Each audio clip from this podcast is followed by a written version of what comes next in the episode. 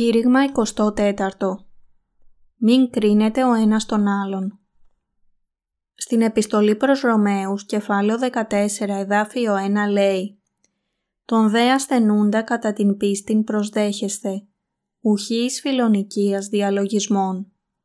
Ο Παύλος προειδοποίησε τους Αγίους στην Ρώμη να μην κρίνουν ή επικρίνουν ο ένας την πίστη του άλλου.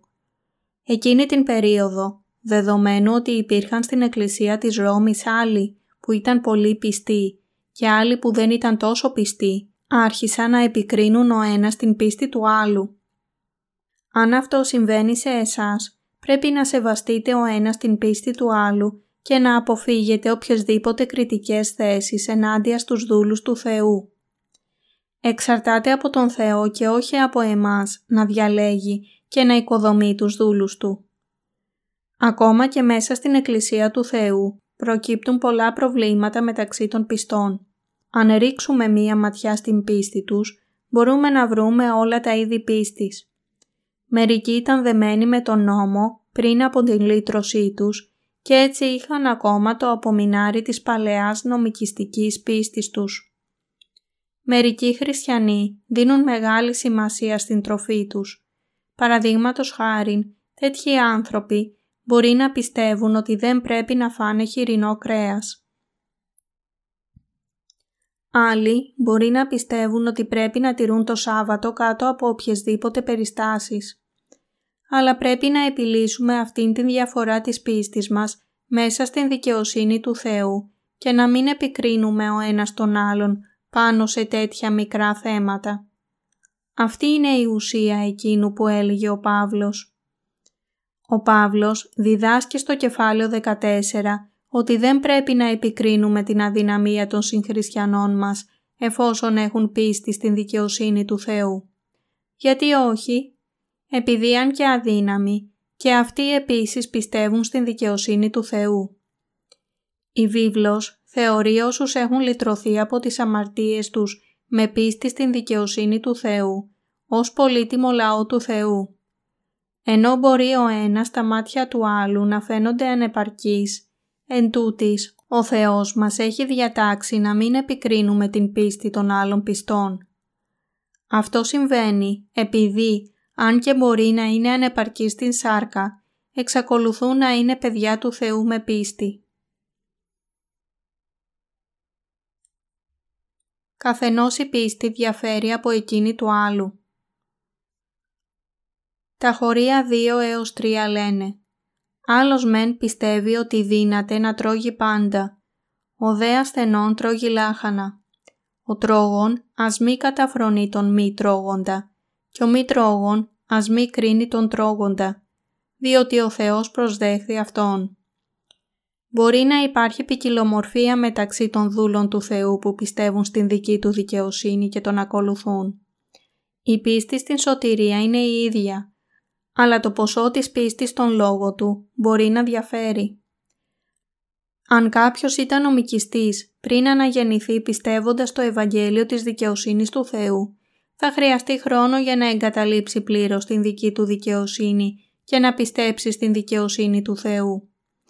Αυτοί οι άνθρωποι τείνουν να δίνουν μεγάλη σημασία στην τήρηση του Σαββάτου, αλλά δεν πρέπει να τους επικρίνεται επειδή και αυτοί επίσης πιστεύουν στην δικαιοσύνη του Θεού. Ο Θεός ευχαριστείται από την πίστη όσων ξέρουν και πιστεύουν στην δική Του δικαιοσύνη. Τους έχει δεχτεί ως λαό Του. Επομένως, όσοι πιστεύουν αληθινά στην δικαιοσύνη του Θεού, πρέπει να καταβάλουν κάθε προσπάθεια να αναπτύξουν τους συγχριστιανούς τους με την δικαιοσύνη του Θεού, παρά να κρίνουν την αδυναμία της πίστης τους. Δεν πρέπει να κρίνουμε τους δούλους του Θεού. Το χωρίο 4 λέει «Σύ τι είσαι ως της κρίνης ξένων δούλων» «Εις τον ίδιον αυτού Κύριον ίσταται η πίπτη». Θέλει όμως σταθεί, διότι ο Θεός είναι δυνατός να στήσει Αυτόν. Πρέπει να αναγνωρίσουμε τους δούλους του Θεού, τους οποίους έχει εγκρίνει ο Θεός, καθώς επίσης και την πίστη τους επικρίνετε και κρίνετε τους δούλους του Θεού, ενώ ζείτε την χριστιανική σας ζωή. τότε ο Θεός θα επιπλήξει την πίστη σας ακόμα περισσότερο. Αν καταδικάζετε την πίστη εκείνων που εγκρίνει ο Θεός, απλά επειδή δεν τους συμπαθείτε, βάζετε τον εαυτό σας στο εδόλιο της κρίσης του Θεού, κρίνοντας τους δούλους Του. Αυτό δεν είναι σωστό. Μάλλον, πρέπει με ευγνωμοσύνη να δέχεστε ακόμα και εκείνους τους δούλους του Θεού που αντιπαθείτε και να υπακούτε την καθοδήγησή τους εφόσον εξυψώνουν την δικαιοσύνη του Θεού. Ο Θεός πρέπει να εγκρίνει την πίστη μας. Πρέπει να έχουμε την αληθινή πίστη που αξίζει τον έπαινο και την ανταμοιβή του Θεού. Επειδή ο Θεός έχει επιτρέψει σε εμάς να αφιερώσουμε την ζωή μας στον Ιησού Χριστό, τον ευχαριστούμε για την δική Του δικαιοσύνη. Πρέπει να εγκρίνουμε όσους εγκρίνει ο Θεός και να κατακρίνουμε όσους κατακρίνει ο Θεός. Ελπίζω ότι θα δοξάζετε τον Θεό έχοντας πίστη στην δική Του δικαιοσύνη, αντί να ανυψώνετε την δική σας δικαιοσύνη.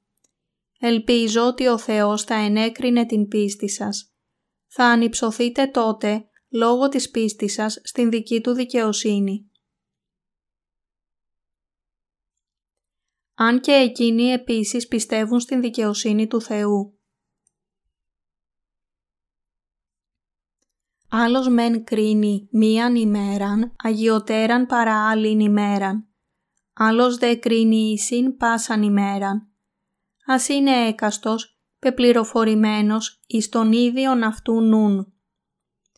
Ο παρατηρών την ημέραν παρατηρεί αυτήν δια των Κύριων και ο μη παρατηρών την ημέραν δια των Κύριων δεν παρατηρεί αυτήν. Ο τρόγων δια των Κύριων τρώγει, διότι ευχαριστεί εις τον Θεόν, και ο μη τρόγων δια των Κύριων δεν τρώγει, και ευχαριστεί εις τον Θεόν. Ρωμαίους κεφάλαιο 14, εδάφια 5 έως 6. Ανάμεσα στους Ιουδαίους υπήρχαν εκείνοι που σώθηκαν πιστεύοντας τον Χριστό, τον Κύριό μας του Ευαγγελίου του Ήδατος και του Πνεύματος.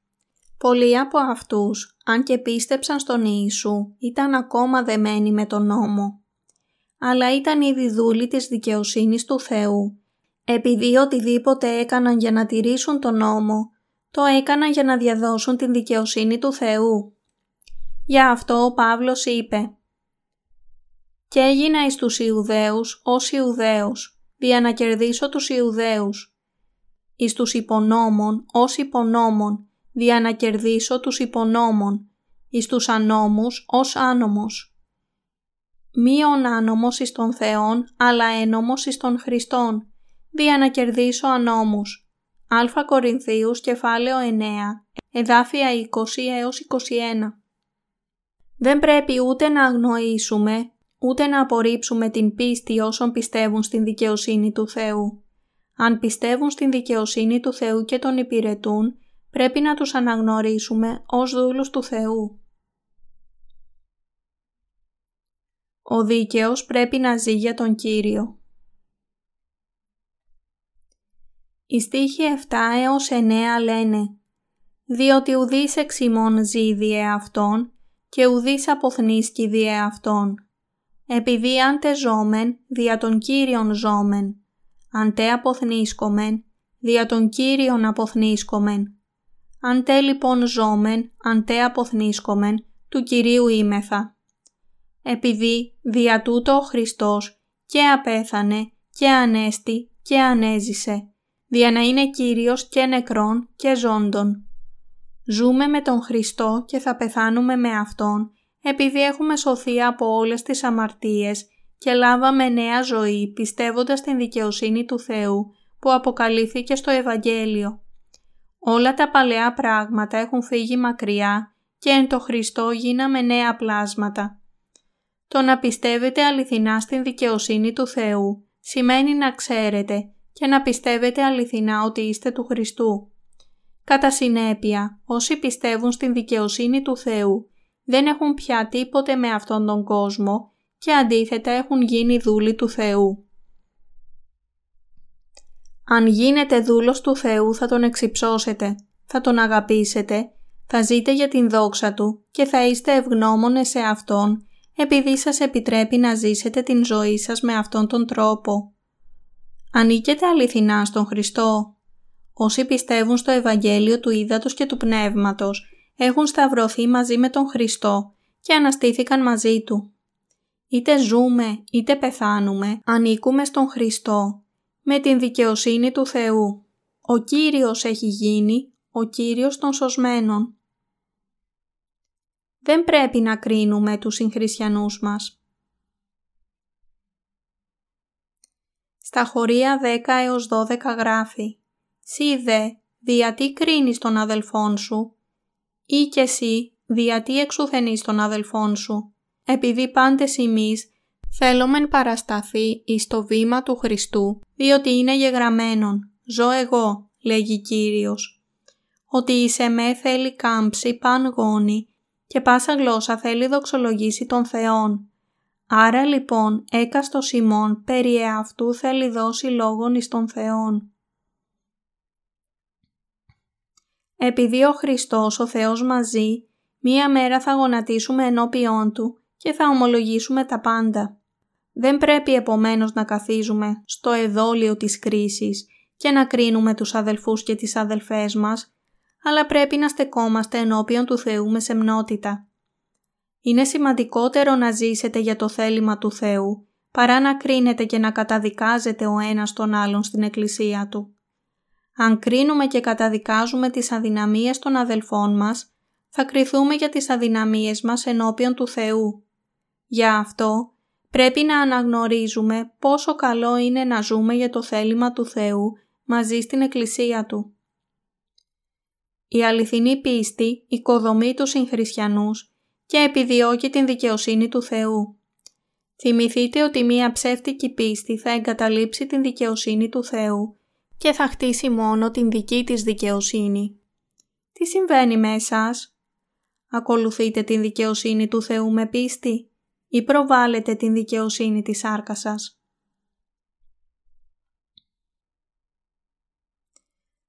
Πρέπει να οικοδομούμε την πίστη των άλλων.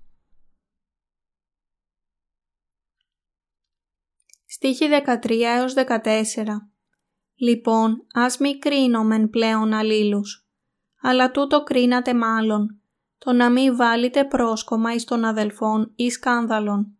Εξεύρω και είμαι πεπισμένος εν Κυρίω Ιησού, ότι ουδέν υπάρχει ακάθαρτον αφέ αυτού, η μη εις τον όστης στοχάζεται τι ότι είναι ακάθαρτον, εις εκείνον είναι ακάθαρτον. Επειδή υπάρχουν διαφορές στο ποσό της πίστης ανάμεσα σε όσους πιστεύουν στην δικαιοσύνη του Θεού, πρέπει να εργαστούμε για να οικοδομήσουμε ο ένας την πίστη του άλλου, επικοδομούμενοι μεταξύ μας. Αυτό φέρνει αύξηση στους πιστούς της δικαιοσύνης του Θεού. Αν ζούμε αληθινά για τον Θεό και την δική Του δικαιοσύνη, είμαστε όλοι λαός Του. Αν είστε χριστιανός που πιστεύει στην δικαιοσύνη του Θεού, μπορείτε να κάνετε τα πάντα με την πίστη σας στον Λόγο του Θεού. Αν δεν μπορείτε, είναι επειδή επιζητείτε την δική σας δικαιοσύνη αντί της δικαιοσύνης του Θεού. Το να επιδιώκετε την δική σας δικαιοσύνη μέσα στην δικαιοσύνη του Θεού είναι σαν να επιδιώκετε τον κόσμο έχοντας μία λανθασμένη πίστη. Όσοι προβάλλουν τη δική τους δικαιοσύνη ζουν ως εχθροί του Θεού παρόλο που σώθηκαν πιστεύοντας την δικαιοσύνη του Θεού. Ο Θεός θέλει εκείνοι που σώζονται πιστεύοντας την δική του δικαιοσύνη να στηρίζονται επάνω στην δική του δικαιοσύνη σε όλη τη διάρκεια της ζωής τους. Περπατάτε με αγάπη. Οι στίχοι 15 έως 18 λένε αν όμως ο αδελφός σου λυπείται διαφαγητών, δεν περιπατείς πλέον κατά αγάπην.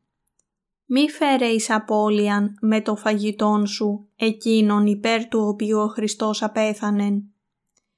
Ας μη βλασφημείτε λοιπόν το αγαθόν σας, διότι η Βασιλεία του Θεού δεν είναι βρώσεις και πόσεις, αλλά δικαιοσύνη και ειρήνη και χαρά εν πνεύματι Αγίο. Επειδή ο δουλεύων εν τούτης των Χριστών ευαρεστεί εις τον Θεόν και ευδοκιμή παρά της ανθρώπης.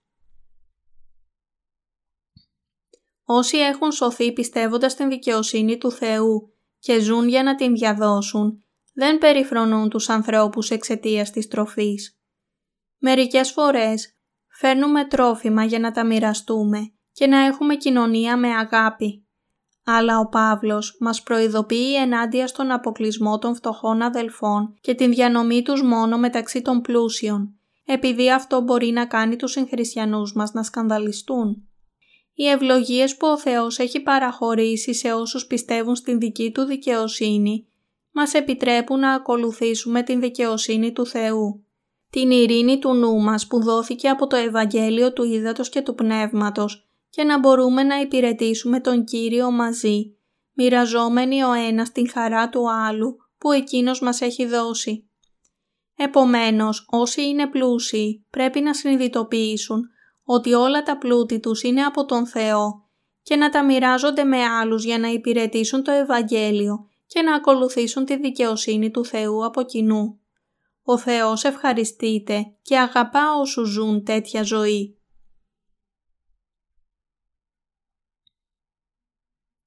Επιδιώξτε να οικοδομείτε τους άλλους. Οι στίχοι 19 έως 21 λένε Άρα λοιπόν ας ζητώμεν τα προς την ειρήνη και τα προς την οικοδομήν αλλήλων. Μη κατάστρεφε το έργο του Θεού διαφαγητών. Πάντα μεν είναι καθαρά. Κακόν όμως είναι εις τον άνθρωπον ως τη τρώγει με σκάνδαλον. Καλόν είναι το να μη φάγεις κρέας, μη δεν απείς ίνον, μη δεν απράξεις τι, εις το οποίον ο αδελφός σου προσκόπτει ή σκανδαλίζεται ή ασθενεί. Πολύ καιρό πριν, σε αρχαίες πόλεις όπως η Ρώμη και η Κόρινθος, οι άνθρωποι πουλούσαν τρόφιμα που είχαν προσφερθεί ως θυσίες στα είδωλα. Μερικοί από τους πιστούς στην δικαιοσύνη του Θεού συνήθιζαν να αγοράζουν και να τρώνε τέτοιο κρέας. Τότε μερικοί από τους συγχριστιανούς στην Εκκλησία του Θεού που ήταν αδύναμοι στην πίστη, σκέφτηκαν ότι η κατανάλωση τέτοιου κρέατος ήταν αμαρτωλή. Γι' αυτό ο Παύλος είπε «Μην κατάστρεφε το έργο του Θεού διαφαγητών». Στίχος 20. Το ίδιο πράγμα εφαρμόζεται στο κρασί. Υπήρχαν μερικοί πιστοί που δεν ανησυχούσαν πολύ για το πιωτό. Αλλά ο Παύλος τους προειδοποίησε ότι αν τέτοια συμπεριφορά μπορεί να αποδυναμώσει την πίστη των συγχριστιανών τους, θα ήταν καλό για αυτούς να σταματήσουν να σκανδαλίζουν τους συγχριστιανούς με το πιωτό τους. Αυτό συμβαίνει και μεταξύ μας. Επομένως, πρέπει να ζήσουμε την χριστιανική ζωή μας με τρόπο που οικοδομεί τους άλλους και να επιδιώκουμε την δικαιοσύνη του Θεού. Ζητήματα μπορεί να προκύψουν σήμερα σχετικά με τρόφιμα που χρησιμοποιούνται ως προσφορές στους προγόνους και είναι καλύτερα να μην φάμε αυτό το είδος τροφίμων χάριν εκείνων που είναι αδύναμοι στην πίστη. Να έχετε πίστη στην δικαιοσύνη του Θεού. Οι στίχοι 22 έως 23 λένε «Σύ πίστην έχεις, έχε αυτήν εν τόσου ενώπιον του Θεού. Μακάρι ο σώστης δεν κατακρίνει εαυτόν εις εκείνο το οποίον αποδέχεται. Ώστις όμως αμφιβάλλει κατακρίνεται, αν φάγει. Διότι δεν τρώγει εκπίστεως και πάνω ότι δεν γίνεται εκπίστεως είναι αμαρτία. Όσοι πιστεύουν στην δικαιοσύνη του Θεού είναι αυτοί που έχουν τη σωστή πίστη. Η πίστη στην δικαιοσύνη του Θεού είναι θεόδοτη πίστη που καθαρίζει όλες τις αμαρτίες μας. Οι χριστιανοί επομένως πρέπει να πιστεύουν στην δικαιοσύνη του Θεού και να έχουν την πεποίθηση της πίστης τους στην δικαιοσύνη Του. Η Γραφή μας λέει πως είναι αμαρτία το να ακολουθούμε τον Θεό χωρίς πίστη στην δική Του δικαιοσύνη. Κάθε τι που γίνεται χωρίς πίστη είναι αμαρτία. Ξέροντας ότι κάθε τι που γίνεται χωρίς πίστη στην δικαιοσύνη του Θεού είναι αμαρτία, πρέπει να έχουμε περισσότερη πίστη στην δική Του δικαιοσύνη. Η βίβλος λέει «Όστις όμως αμφιβάλλει, κατακρίνεται αν φάγει». Είναι καθαρά αν τρώτε πιστεύοντας την δικαιοσύνη του Θεού, επειδή ο Θεός δημιούργησε κάθε φυτό και ζώο. Πρέπει να καταλάβουμε πόσο σημαντικό είναι για μας να ξέρουμε και να πιστεύουμε στην δικαιοσύνη του Θεού. Πρέπει επίσης να οικοδομούμε τους αναγεννημένους συγχριστιανούς μας και να σεβόμαστε την πίστη τους.